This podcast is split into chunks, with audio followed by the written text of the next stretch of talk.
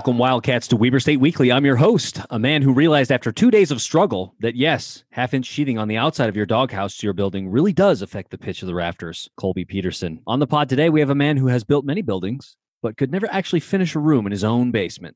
Dustin Chapman. My wife's so mad that I didn't finish the rooms that we had to move. I mean, that's it's what it is. I had like a year and a half to do it, and I didn't. Next, we have a guy whose wife uses the power tools in the toolbox more than he does. Sean Lewis. One, she's an excellent crafter. Two, I know the power of paying people like Chappie to do the work for me. And finally, we have a man who once spent a week trying to hang an 86 inch TV. John King. In the wise words of what Sean Lewis just said, sometimes it's just easier to pay somebody to come in and do it themselves, do it themselves instead of yourself. well, on today's show, uh, we're going to be talking Big Sky breakup with Extra Points Matt Brown, talking a little bit about the news that he broke uh, last week about the fate of Southern Utah in the Big Sky Conference.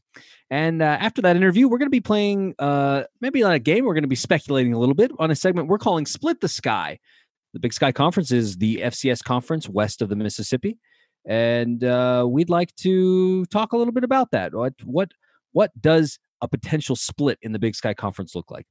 Finally, uh, we're going to be wrapping up the show with a game called Lids. We're going to ask our panel to put on their Big Sky Commissioner hats and put them in a hypothetical situation like the one that current Big Sky Commissioner Tom Wistrcill is in right now. Uh, but first, if you haven't already, please subscribe to the podcast, whether you're listening on Spotify, Stitcher, uh, Apple Podcasts, any of those places. And please feel free to give us a rating. That helps us climb in the rankings and find our way into more Wildcats feeds and get into their ears. Uh, also, if you haven't already, please follow us on social media. We're on Instagram, Facebook, and Twitter. Twitter is the most active place to interact with the Weber State Weekly team. And um, please tell your friends if you know Wildcat fan fans in your family or in your neighborhood, in your community. Please tell them about Weber State Weekly and all the great work that we're doing here to try and bring information about Weber State sports to your ears. Now we want to welcome to Weber State Weekly Matt Brown. Matt is the publisher of the Extra Points uh, newsletter. It's uh, Matt. Can you tell us uh, what the what the address is to find your newsletter? Sure thing. You can find the newsletter at extrapoints.substack.com, yeah. Uh, or you can give me a follow on Twitter at Matt Brown EP. Um, I will probably be tweeting about the newsletter at some point, just about every day. That's great. And so Matt puts together this great uh, newsletter. And how often, Matt, do you you all put that out? The newsletter comes out four times a week. Uh, if you subscribe for free, you get it twice a week, and the paid subscribers will get it all four days. And they get a little bit of extra on top of that. So worth worth subscribing to if you have a little bit of extra cash to support Matt and the work that he does. Tagline for the newsletter is covering all of the off-field issues that affect college sports. So Matt Brown, welcome to Weber State Weekly. Appreciate you. Yeah, thank you. It's my it's my pleasure. I'm happy to be here.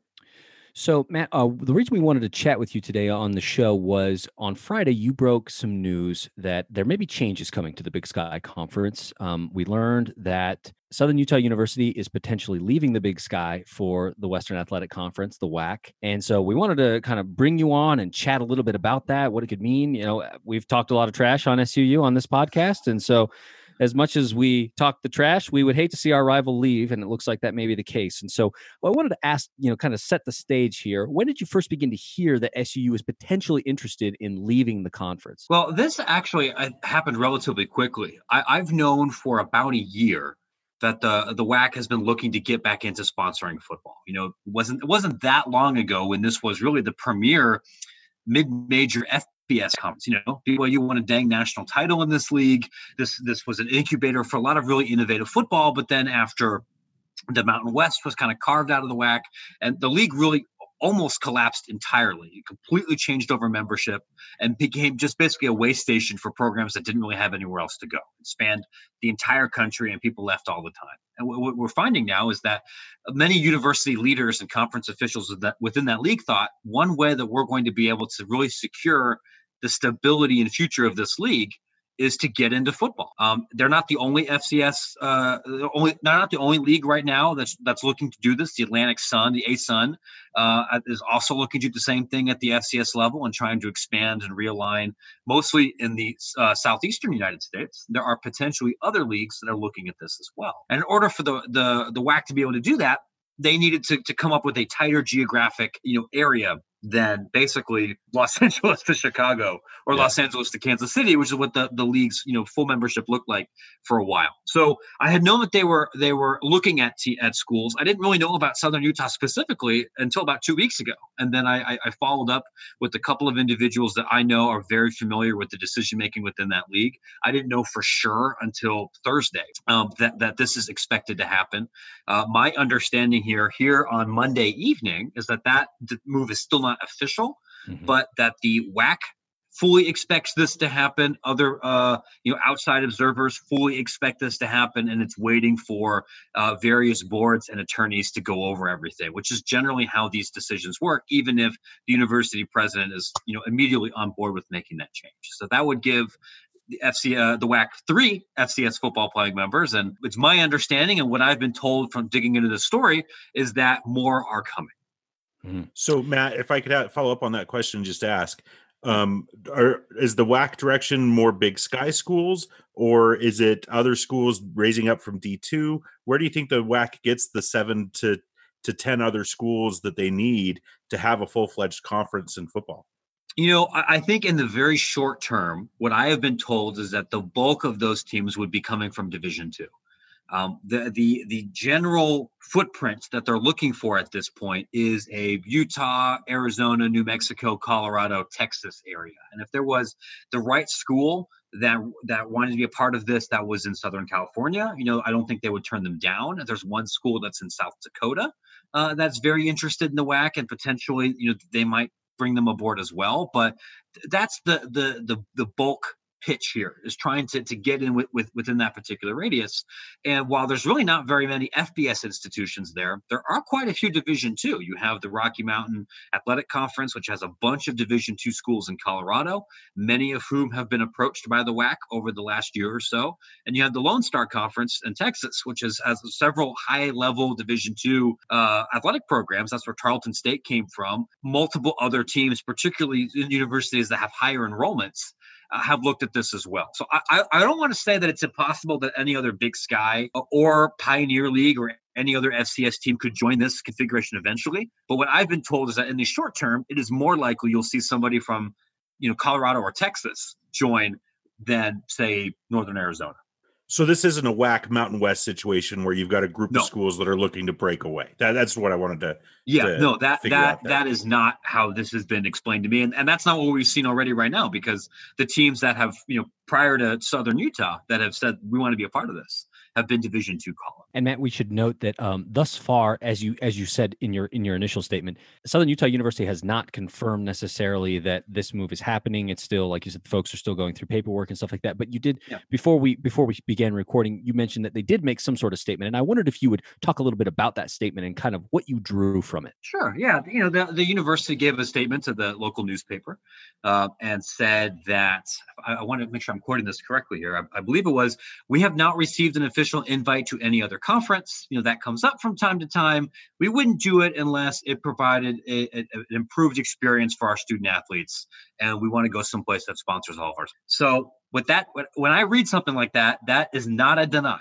If hmm. you want to make it clear that you are not leaving your league and that you are not interested in this particular rumor, you say explicitly that. You say, we're, we're not going. We're happy in the big sky. We want to be here for a long time. That's a pretty easy thing to say if the whole thing is bunk. If it's not, you say, which is technically true, we haven't gotten the paperwork yet. You know, and and and uh, what I think sometimes people misunderstand at the FCS level is that there's not really a difference in like media rights money. You know, Southern Utah's not making any money from television. Zero. I, I looked. I looked at their the financial report, but they have to file with the NCAA. So the, when when you're looking at making these changes, the idea of, of a league being more prestigious or better than the other, if they're all single big athletic conferences, isn't really the same thing. Especially since you know, no offense, Southern Utah basketball kind of stinks. Like they're they're not really looking right now as, as, as like that as a perennial NCAA tournament kind of team. Yeah. So, I mean, you know, they've been better, but yeah, it's still not. Uh, they're not exactly still, powerhouse. It's, it's still, yeah. It's, I, I, it's, it's, it's, it's not Weber. It's, it's not any other, you know, uh, high, higher profile, low major team um, out west. So, um, I would, I, I am still expecting an announcement in the next week or so, um, potentially with, with other teams joining them to move forward in this process. I noticed some uh, some chatter on Twitter today talking about the fact that uh, baseball might be a part of the calculus in changing potentially conferences over to the WAC. Uh, people were making comments to the fact that well, the old baseball field has grass on it these days, and that certain old scoreboards had been moved, and blah blah blah. And so I was like, oh, interesting. Uh, I don't know how much that matters at all because baseball doesn't seem to make a lot of money at, at, at this level, but it is what it is. Non-revenue sport for sure. Yeah. Yeah, I'll be honest with you. I I have not heard anything one way or another about baseball involved in this decision, which isn't to say that it isn't, but I I haven't been told anything about it. So Matt, what is the motivation for Southern Utah? Um, why why go from what traditionally this Big Sky has been in around since 1963, been very very stable over the years with very few defections, um, and is the premier and by premier I mean only FCS conference yeah. in in the Western United States. So what's the motivation for Southern Utah other than maybe getting something for for uh, baseball? it, as you already mentioned, there's not extra money. Um, it, it's a different conference. Is this just getting away from Weber and Montana and getting an easier way to the FCS playoffs? What, what really is the motivation there? So uh, that's a good question, and this is one that that I've seen a lot too. And I want I want to you know be clear. I can't speak to this exactly uh, I can make a pretty educated, informed guess, and I'll, I'll, leave it to you know university officials to to speak on this more explicitly. You know, if and when this decision you know becomes official. But the biggest thing here is that when I talk to conference commissioners or athletic directors or presidents, uh, and I you know, we're talking about what what are you most concerned about? What it, what is going to be a major responsibility for you in your department over the coming years? Almost uniformly, I hear we're really worried about containing costs. And one of the biggest ways to do that is by limiting travel. Um, moving a football team, even an FCS football team, into a, a bus or a plane is extremely expensive it's one of the it's one of the biggest cost centers uh, for Southern Utah's athletic department in, entirely. I think if I'm looking at their report, then it's over two hundred thousand dollars just for their football team, moving things around. And this is not an athletic department that generates a lot of revenue even by low major standards. They sell almost no tickets. There's no media revenue coming in. Um, even if you make the FCS playoffs, even if you, at, because of the way that the finances of the system are set up, you generally don't make very much money either. You know, if you're hosting a playoff game at the FCS level, there's a pretty good chance you're literally losing money hosting that game because you have to send so much of that gate back to the NCAA. It is. It's, so, it's, the, it's the reason Weber never hosted until just a few years ago. yeah, I've. I mean, I've. I've. Maybe we can get into that in a second, I guess. But there's there's a lot of consternation about the nuts and bolts of FCS football generally. So then, if for I mean, I, if you're a school like Southern or a school like some of these other you know FCS programs that are looking at other league options, whether that's in the ASUN or the MEAC or the Colonial or all these leagues here on the on the East Coast, it's what can I do to save myself some money? And so, if Southern Utah hypothetically believed or had reason to believe that a new WAC uh, would be allow them to save money on their travel, not just for football, but for their entire sports profile you know, particularly if you can, you know, you, you have Dixie, um, which you can drive to, and then then schedule as many of your non-conference games within that 300 mile radius as possible. Then, honestly, from a financial perspective, the FCS playoffs might not even matter at all. If you can shave off 350, 400 thousand dollars from your budget by making that change, that makes it easier for you to support the rest of your athletic programs. It makes it easier for you to pay for trainers and for academic support specialists. And so then you can credibly say, I'm providing a better experience for my athletes, even if the RPI rating of my new league has declined. Um, and honestly, if we're looking at this in five years, I think the odds of New Mexico State being an all-member, you know, sports member of, of the WAC are not great. And so then suddenly you might have a more career, a more direct path to the NCAA tournament than you might have had uh, in in the in the Big Sky. Certainly, potentially uh, an easier path to the FCS playoffs if this new league gets a, gets an auto bid than you would have had before. But I, so that that may be part of it. But honestly, I think the biggest thing is just about saving money. So Matt, uh, I have a, a, question or two for you. Um, by yeah. the way, I I was uh, probably one of the first, hopefully ten or hundred people to subscribe to Extra Points as a paid member. If you're not subscribing to it, you should. It's it's one of my favorite reads every morning. Thank you very uh, much. uh, so just a, I'm going to throw out a couple schools here uh, in the West, and, and, maybe we can talk about them individually. But like uh, I think about like UVU. Okay, UVU obviously is in the WAC in a lot of sports, but is there any any thought? There's always kind of been a speculation that maybe they'd add football at some point. Is that possible? I mean, I think anything's possible. I think that would be a little bit unlikely. It would be difficult, I think, to spend all of the money necessary to start a football team. And it's millions of dollars in upfront costs when you are like literally in the shadow of BYU, basically. And it's it's already hard enough, I think, for that campus where, and this is true, I think, for a lot of of regional kind of commutery sort of schools. If you if you polled every single student at UVU for their favorite basketball team, I, I'm guessing more people are going to say BYU or Utah than UVU. Like, and that's the truth for schools I think have hit similar profiles in the Midwest or South. And so you're, it's you're one punching way close to our heart there, Matt, because we see the same thing at Weber State, and it's Sure, it's a it's a it- yeah. spot of contention for this panel. Uh, yeah, it's it's true. It's so many other places, and so you might be able to justify that for a for basketball or soccer or wrestling or sports that have smaller, uh, you know, less overhead costs. But for football, I think it would be a challenge. Now, if somebody, you know, if if if somebody gives the Hollands a gigantic check and says to do it, it's possible. But I think that's what you need. My understanding was that UVU is was hesitant even to get into the lacrosse business which is way less expensive um, you know, for, for some of those for some of those concerns. So I, I look at anybody in the WAC that doesn't have football right now. It would it would surprise me if any of them started a team, especially UV. Okay, that makes sense. What about uh, what about let's say like San Diego? You know, who has who's in the Pioneer Football League?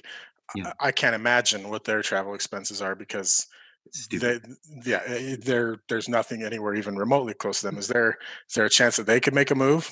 Yeah, that's a good question, and I, I asked around about this because I, I it's, it's not really a secret. San Diego's not really in love with their current situation. Like, not only do they not have any Pioneer League teams within their time zone or another the time zone next to them, but they're also killing everybody in that league. Like they've they've won the Pioneer League like what like seven in the last it's seven years in a row. Most of those games are not even super competitive.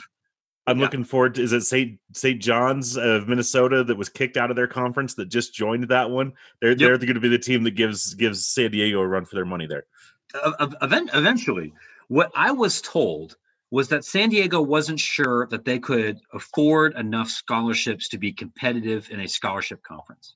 So across the FCS, you get like what is it, like sixty something uh, is your scholarship limit, but a lot of these schools don't don't fund that full limit. Um, if you go into look at some of the HBCUs, for example, you'll see schools that are only only giving about forty uh, scholarships. You know, some of the smaller programs in the in New England are only giving in the 40s. And what I was told was that San Diego felt like they could get into the 30s, maybe.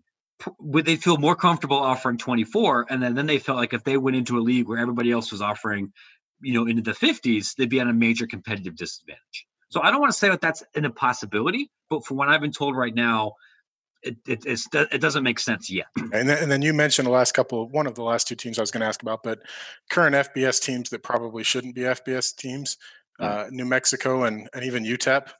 Is, is any chance? I mean, I know why New Mexico. Sorry, not New Mexico. New Mexico State. Let me make sure I say that right. Yeah. Um, I know why New Mexico State. They've said why they stay, and it's because New Mexico and UTEP are uh, they're their rivals. They're both FBS programs. It's it's it's what they're what they have to do to stay relevant with them. But is there a chance that either of those two, New Mexico State or UTEP, ever ever make the drop like Idaho did? Ah, UTEP would surprise me. That that they're in such a gigantic city, and they have a, a really big stadium and a lot of kind of sunk you know infrastructure costs. And I, I still think there are people within that program that at least envision a way where they become a, a semi-regular bowl participant. Their budget situation is atrocious. But you can squint and you can see a way for UTEP to be like a, a 500 team. For New Mexico State, you, you hit the nail on the head. And it isn't just about keeping up with rivals about athletics. In that case, it's explicitly about keeping up with those two schools because that's where they recruit students. Um, you know, they they know they have basically no shot of building any kind of meaningful, successful football program. And I, I, you know, my understanding is that there's a lot of people in that department that recognize that independence is not going to work over the next decade. If you are enrollment is always a challenge, and if you feel like you won't become relevant for non-athletes, if you are perceived as being inferior to New Mexico or UTEP, and then in the same league as like Eastern New Mexico, then you may lose a lot more money from tuition than you do from getting murdered in football every year. Um, so I, I I don't want to say it's impossible. Like if you had to pick a school in the FBS that would be most likely to drop down a level, they're probably in the top three. But I don't think, and no one's told me that that's something that's that could happen in the next year or two. They they really want to keep this going to to get kids in classrooms um, rather than do any. And they're honestly, they might be the only school in FBS that's running an FBS program almost explicitly for that reason. Matt, a uh, couple couple questions here before we we wrap up the interview. I, I, we wanted to ask, you know, kind of in this vein where we're talking about moving up and down.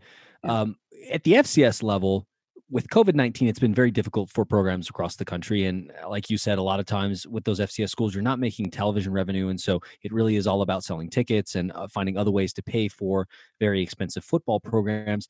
In the wake of COVID 19, do you see FCS football as more or less viable as a product in college sports? Yeah, I, I think less, on, honestly, which, which, which is unfortunate because I think many of these schools produce a really high quality product and it's deeply meaningful to those communities. And um, I think because the television money is lower, you you kind of can strip away some of the uh, the excesses within college football that you might have at the FBS level. But I can tell you a lot of athletic directors right now are concerned, even before COVID, about how to make all of the math work for FCS. You know, I think the big example in your neck of the woods is with Eastern Washington, which is an, yeah. an excellent FBS football program, one of the best in the West, and they are they're dead broke and and that is that and that's a problem that you know has to do with with lawmakers in the state of washington it has to do with enrollment situations a lot of things that have nothing to do with athletics but also they're not selling very many tickets their their their community is not super engaged in that program despite them standing on their head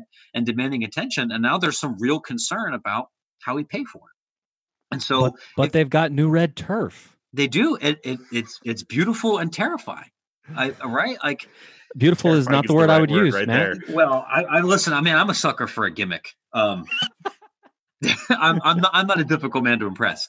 So if you're not Montana, or if you're not North Dakota State, or you're not a couple of these other schools like or James Madison, making the math work is a big challenge. And here's the biggest threat on the FCS level, right? When you when you look at the financial reports from most of these public schools, the place where they're getting the most revenue for their athletic department isn't even ticket sales it's through student fees, right? If you're at James Madison, every single uh, student who enrolls, whether you go within a thousand yards of the football stadium in your life or not, they have to pay over a thousand dollars. And they get that just gets tacked onto their tuition, and that goes to the athletic department. For most schools, it's a couple hundred bucks, and that's what pays overwhelmingly for the department. So in the COVID era, if suddenly your enrollment drops five or six percent, suddenly you're out hundreds of thousands of dollars for your athletic department and there's no way to, to, patch things up and that's where you have a big crisis you know at a flagship state university like utah you generally don't feel those same enrollment pressures. Certainly byu isn't right now. They're, they're one of the, the few schools that's that's still turning people away because they they they're they're, they're opposite of, of under enrolled uh, but for regional public institutions, which I think would include lots of schools in Utah, maybe northern Arizona, all throughout uh, all, all, throughout the, the the West, are are facing a difficult spot. And it, it's much harder, I think, for these schools to hit up their donors and raise an extra 400 grand than it might be for some places out east. Man, I wanted to end on just this last question because uh, the rivalry between Weber State and Southern Utah has been quite a fun one over the past few years. You know, it's gone a little bit back and forth. Ever since 2017, it's been fairly one-sided. We've beat them handily. But I wanted to ask: Should the should SUU move to the WAC? Do you think that effectively kills that rivalry? That the Beehive Bowl will stop happening, or do you think there will be efforts on the ads from both Weber and Southern Utah's um, parts to make sure that that rivalry remains even though they live in different conferences now. Yeah i mean I, I, can't speak to what kind of personal relationship the ads of those two universities have with each other but i think it would make common sense to try and do that. Certainly uh, if i'm southern and i move to the wac and i have a couple of out of conference games to fill i'm doing everything i can to make sure they're within 350 miles. Not only to save money on travel, but also uh, it's, it's going to be easier to sell tickets when Weber's come into town than uh, Augustana or or some you know some random school that you might have to to, to call up to, to fill in fill in the gaps. And I, honestly, that might be true for Weber too. Um, you're, you're probably going to have to play some kind of guarantee game in order to, to to, balance your budget. You're going to have to go, you know, play Utah State and get slaughtered and and and you know collect that check. But I I I can't see a reason why either party would not want to continue that game out of conference, and certainly to keep doing it in basketball um, if you're not in the same league anymore. Because you, I, I, imagine that's going to be more profitable and more interesting to your local media than almost any other team you could potentially play. well, that's wonderful. Well, Matt Brown, we really appreciate you coming on Weber State Weekly to chat about uh, the state of FCS football and kind of what the future could bring out here in the West. Um, like we said at the top of the interview, if you haven't already looked up Matt, uh, he's on Twitter. It's a great place to follow him. And also make sure that you follow Extra Points. You sign up for the newsletter and also consider being a paid subscriber to that service. It's a good one. You get a newsletter four times a week and lots of good info. You can be right there when Matt breaks great news like what we just talked about here tonight. So, Matt Brown, really appreciate you. Yeah, no problem. It was my pleasure. Thanks, fellas. Uh, appreciate Matt Brown for chatting with us here. And uh, now we're going to throw it back to our, our panel uh, and ask them what does, with a segment we're going to call Split the Sky. And so, what could conference realignment look like in the big sky? And so, first question for the panel here is What are your thoughts on what a realigned Big Sky conference could potentially look like? Uh, who wants to take that question first? I'll jump in. Uh, it's no secret that the Big Sky is too big. there's there's too many teams. Uh, we don't. I think uh, ideally you want a conference where you're playing each other every year. Uh, so in, in, my mind, I would like to see the Big Sky uh, kind of turn return and be the old Big Sky. You know, now obviously Boise State's moved on, but Idaho's back. I'd like to see those types of teams where it's you know Weber State, Montana, Montana State, Idaho, uh, Eastern Washington, Idaho State, kind of the those traditional Intermountain schools uh, that, that, that, that, line up geographically and uh, that have been there for a long time. Those are the schools I'd like to see being in, in the realigned Big Sky. A lot of the other schools, no offense to them, I, I don't know that they they fit as much. Maybe see Northern Arizona in there, maybe see Northern Colorado, but uh, to me, I would kind of take the Intermountain schools and and and make it so that we can play each other every year. I mean, it's it's no secret that everybody wants to play Montana every year, and that can't happen right now, and, and that's okay. But eh, eh, eh, in a in a true to have a true league champion where you're not having a conference championship game, you want to have each team play each other. John or Sean, what uh, what do you think about uh, what a potentially realigned Big Sky conference could look like? So I think you have a couple different options here. I mean, because you've seen you know a couple different ways people have done it across the country. So like you have like a conference like the SEC, they split it east and west. Um, you have the conference like the Pac-12, they split it north and south. Um, I think both those options would be kind of tough, you know, just from a pure geographic standpoint right now, because either way you split it, if you know, if you go east west, the eastern part of the conference is going to be far stronger than the western part of the conference. Same thing if you go north south, the northern part of the conference would be much um, much stronger than the southern part of the conference. So I think that what you would have to do is you, you would have to take some sort of Big Ten style model, uh, the old Big Ten style model, because I think that they have Big Ten East, Big Ten West now, but they had like legends and leaders or something like that. And then leaders they, and legends, the best division names ever, and that only lasted for like six months. It was fantastic. and so I think you'd have to go somewhere along those lines where, like, you say, okay, we have to have a little bit of geographic integrity here, but at the same time, we also want to have equally competitive sides of the conference because you don't want to have a situation where you know one side is just an absolute like dogfight to get through every year, and you kind of cannibalize yourself over the course of the season trying to get you know as many teams as you can from the Big Sky Conference in the FCS playoff. Sean, what are your thoughts on a realigned Big Sky Conference?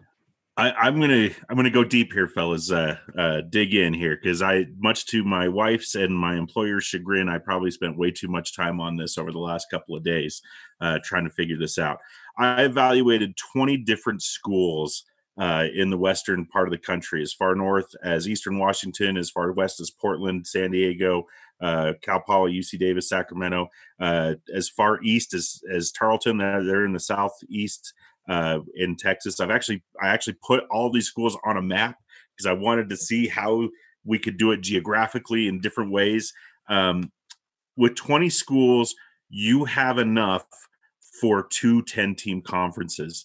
Um, and I looked at okay, how do we split this up? And and to to John's point, if we do a north and a south, I imagine a north that had EWU, Idaho, Portland, Montana, Montana State, Davis, Sacramento, and Poly. Um, and you could add a Central Washington coming up from the D2 ranks there. Um, that gets the Montana schools into California uh, and stuff like that. You do a South Conference. Now these are not divisions. I think I'm, I'm imagining two different conferences. Uh, a South Conference would be Idaho State, Weber, Southern Utah, Dixie, NAU, uh, USD, uh, San Diego, Northern Colorado. Maybe you add a New Mexico State uh, to that lineup. Um, one of the things that I looked at is what is the old traditional Big Sky? Chappie talked about that a couple minutes ago.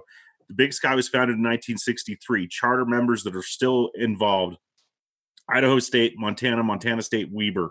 Uh, Idaho left for a while, but they're back. They were a charter member in 1963 expanded in 1970 to get northern arizona in 1987 brought eastern washington 1996 brought sacramento portland state um, and unc came uh, in 2006 and of course uh, north dakota came and went during that time i every school you want to have in a conference you want to have schools that are geographically uh, situated. We talked to Matt Brown, who said, you know, part of the thing about FCS is reducing costs. So you want to be geographically located. You want to be able to get fans to and from. One of the great things about the SEC is you can drive. The Big Ten's the same way. You can drive between between the schools, so you get fans from visiting schools uh, coming to your party, and and, and you get some of those opposing uh, fans in your stadium on game day uh, for football and basketball, more so for football. Um, I think the perfect size conference is is eight teams because you get the true round robin. Um, I could be convinced to go to ten with the nine game conference schedule. Uh, and again, talking strictly football uh, for this. So where I came down on this, um, in all reality, I, am calling it the I fifteen conference, and and this is my conference uh, where where I'd like to see the Big Sky go: Montana, Montana State, Idaho State, Weber, Southern Utah, Dixie. Northern Arizona, and San Diego. Let you me give you some facts about dome? You cut the Kibbie Dome. Hold on, hold on. Give, give me a second here. That conference is the eight. If you're expanding to 10, and I and I'll be open for 10, the 10 you add Idaho, and and a shocker, I'm starting football at Utah Valley. And and I want Utah Valley in the conference. What this does is you get a top to bottom, you're going from from Moscow, Idaho to Montana, all the way down to San Diego um, so you you still have a footprint in California where you get that recording or re- recording uh, recruiting that uh, that you want to have in California. Some facts and figures under the current uh, in the I-15 conference, the longest road trip is San Diego to Montana, uh, 1,270 miles. Idaho's 1196, Montana State's 1153. They're all within that range. Weber in the middle, 779 miles or 700 miles, give or take, from Weber, Utah Valley would be the middle of the conference. Currently in the Big Sky, the longest road trips: Portland State to NAU, 1,200 miles. EWU to NAU, roughly 1,200 miles. Uh, EWU, EWU to UNC is 1,000 miles. Portland to UNC is 1,200. You're in that same footprint. The beauty of the I-15 conference, though, is everything's on I-15 and on a freeway until you get to I-90 in in uh, Montana, except for Moscow. Moscow is the only school that's not on a major freeway. And you get the uh, Utah Central area where you've got the most schools are within a, an easy drive of Salt Lake City. So you have the major airport, so everybody can come in. If you're flying, you can bus to the schools around you. Um, and you've got Salt Lake City as the headquarters, or Farmington if you want to leave them in Farmington.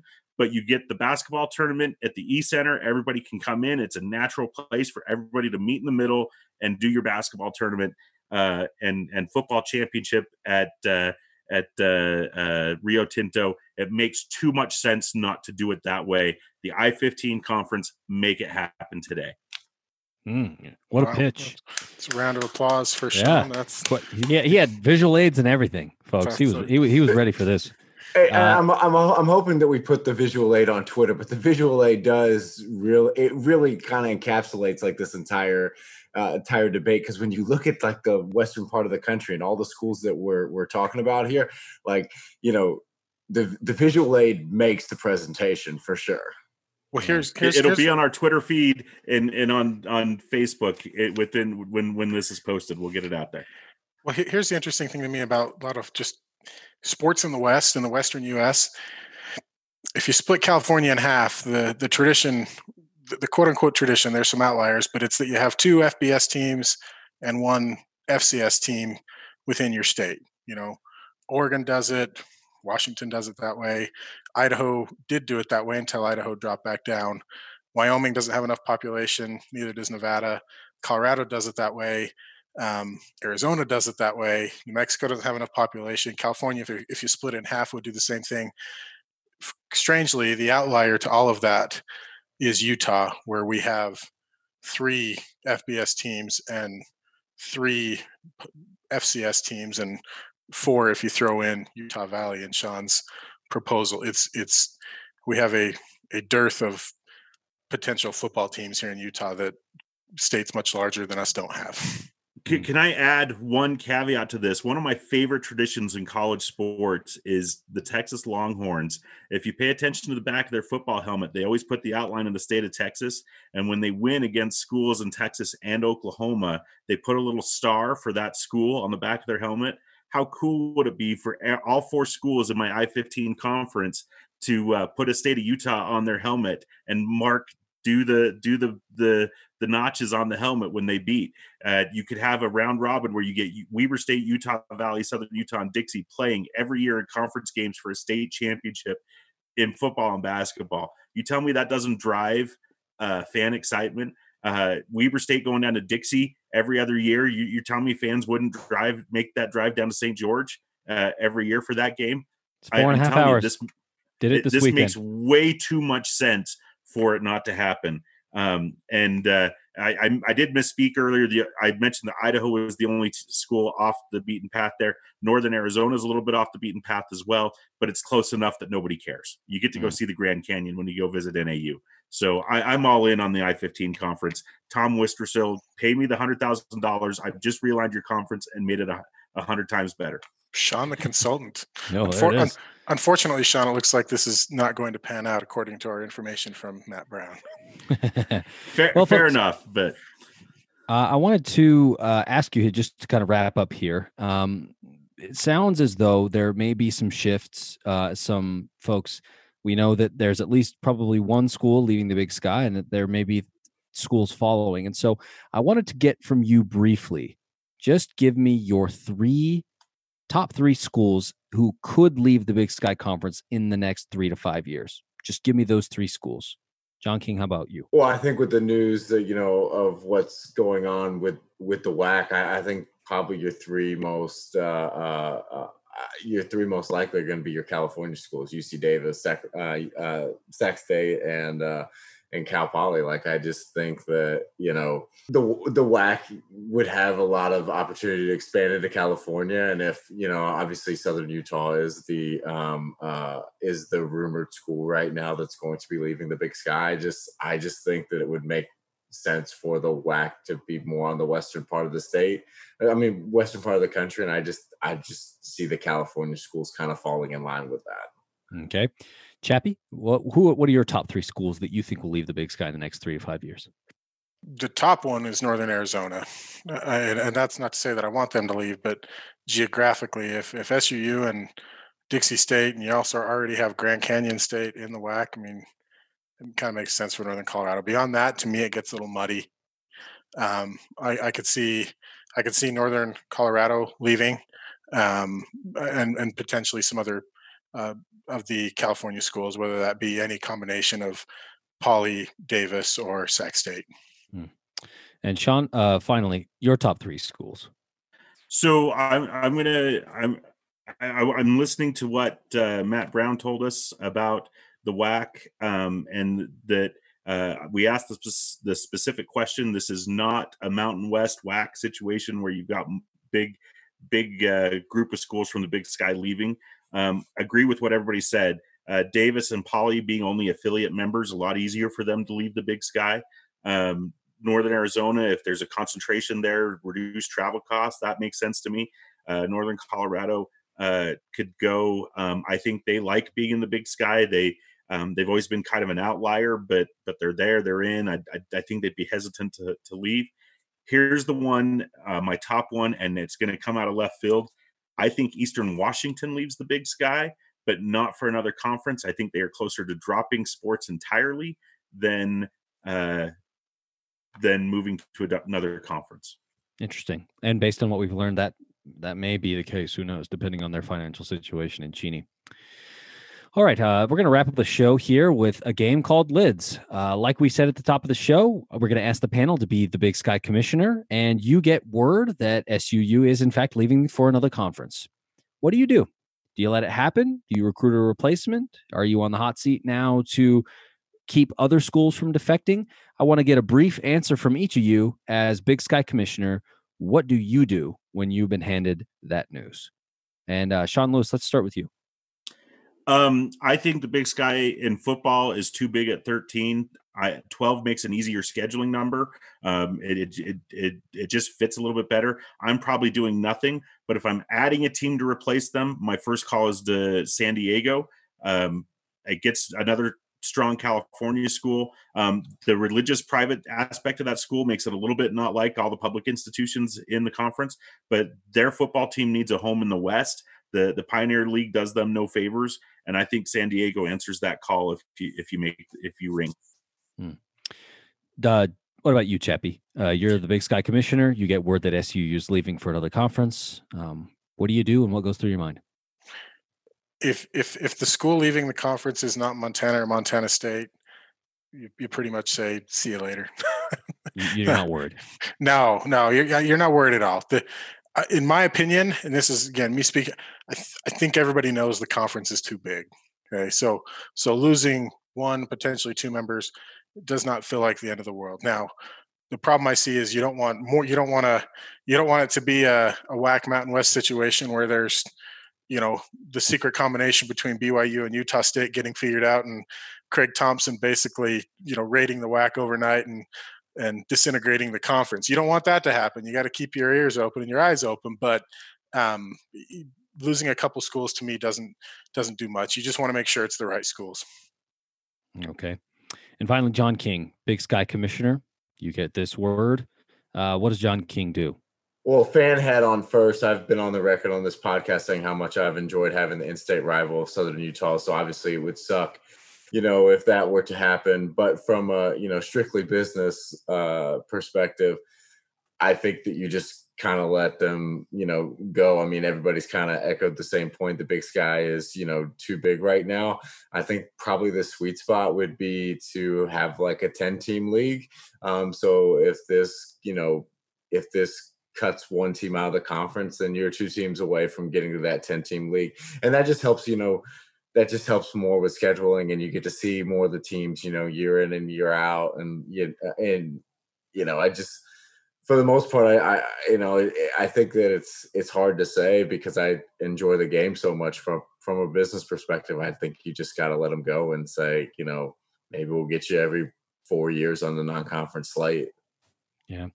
Well, John, if uh, you know, say there were more defections, and uh, you were in a situation where you did need to go and recruit a school, what's a school that you'd have your eye on? So I would be interested to see what would happen, um, just from a you know, I guess prestige standpoint. I mean, we kind of talked about this with uh, with Matt in the first segment. Um, I'd be interested to see what happened between New Mexico, New Mexico State, and UTEP. I mean, I, I those don't make sense geographically whatsoever at all, but just from like kind of you know a prestige set point and just like who could we add that would kind of make a splash like I think the answer would be UTEP, to be honest with you. I mean, a lot of history at that school. I mean, they were formerly Texas Western, won a basketball national championship in 1966. Don Haskins was, you know, one of the winningest coaches in the history of college basketball. And, you know, that really says something. Um, but I think that could be a cool addition, you know, if they decided to kind of go down, uh, uh, go down that road and join FCS football. Hmm. Well, uh, Chappie, I wanted to ask you the same question. You know, if, if there were a, a lot of defections and you had to then go out and find a school to add to the Big Sky, who who would you have your eye on? so my my theory gets thrown out here because it's SUU that's leaving. But what I wanted to see was the California one or multiple California school schools leave and and have the, the Big Sky add Dixie State. That's that's what I wanted to see. I wanted to see the Utah schools uh, together and and and kind of heading north up by 15, as Sean's saying. So it doesn't work in this scenario because SUU is the one leaving, but ideally, I would have liked to have seen SUU and Dixie stay and have us lose some other schools. I see. Well, that's a game called Lids. Thank you to our panel for putting together some pretty pretty thoughtful responses there. Um, we're going to move on to upcoming events this week. So it would have been homecoming week this week if we had not had a, a, a once in a lifetime pandemic. And so all of these events will be happening online for the most part. Um, and so this week, uh, Wednesday, October 7th, the Emeriti alumni get together and there's a lecture. They're going to be doing this via Zoom, 5 p.m. on Wednesday. So it'll be right probably soon, not long after this podcast drop. You'll have an opportunity to go to the the, the college website and find the link to go and listen to the Emeriti alumni lecture. I'm not sure what it's about, but I'm sure it'll be interesting. Then on Friday, if you haven't taken part in this tradition that we stole, please do. It'll be True Wildcat. Friday night, October 9th, you go to Stewart Bell Tower. It's 11:30 to midnight. At midnight, when the clock tower, you know, chimes midnight, you bring your significant other, give that person a kiss, and you're a true Wildcat. So take part. And then finally, on October 10th, this is Saturday. This would have been our homecoming game. Uh, there's a homecoming recycle 5K run. And so basically, what you do is you go and you, I think you sign up to run or whatever. You run wherever you'd like, and then you submit some some information, and then they're going to have an award ceremony on Saturday at 10 a.m. Talking about who the winners are and all that stuff. So, some things happening around homecoming, a little bit different this year, of course, because there's no football and we can't necessarily get all get together, but opportunities for you to feel somewhat engaged with campus during homecoming week. Also, a lit W on the mountain uh, homecoming tradition. Go out and check it out all week. Is yes. it up there? They do have it up. Had a lighting ceremony tonight, Chappie. Come on. Yep, the lighting ceremony was tonight, Monday night, and so it will be up. Hopefully, I believe you're right. All week, it's up there, and it's in purple. So uh, we're going to wrap the show up there, folks. Uh, if you'd like to send us your comments, your thoughts, ideas, feel free to email us. That's at weberstateweekly at gmail.com. It's the best place to get in contact with the hosts and uh, send us your feedback. Like we said at the top of the show, we're on social media. You can follow us on Facebook, Twitter, and Instagram. Um, all those Weber State Weekly. Or uh, we have a blog, we have a website. You can go to weberstateweekly.com. Uh, we've been talking about some ideas for some content uh, around recruiting. And so there may be something coming up there soon um, from our very own AC. So we'll see about that. Um, but there's lots of opportunities to get in contact with us and and be a part of it eh, of the community. And if you haven't already, feel free to join the Facebook group. There's a Weber State fans Facebook group, and it's a awesome place to talk Weber State sports with a lot of people who are very, very passionate, and it continues to grow every week.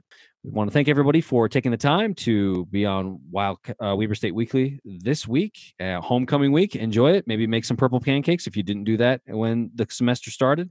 And um, Leslie, until next week, we'll say Weber State, Weber State. Great. Great. Great. Oh!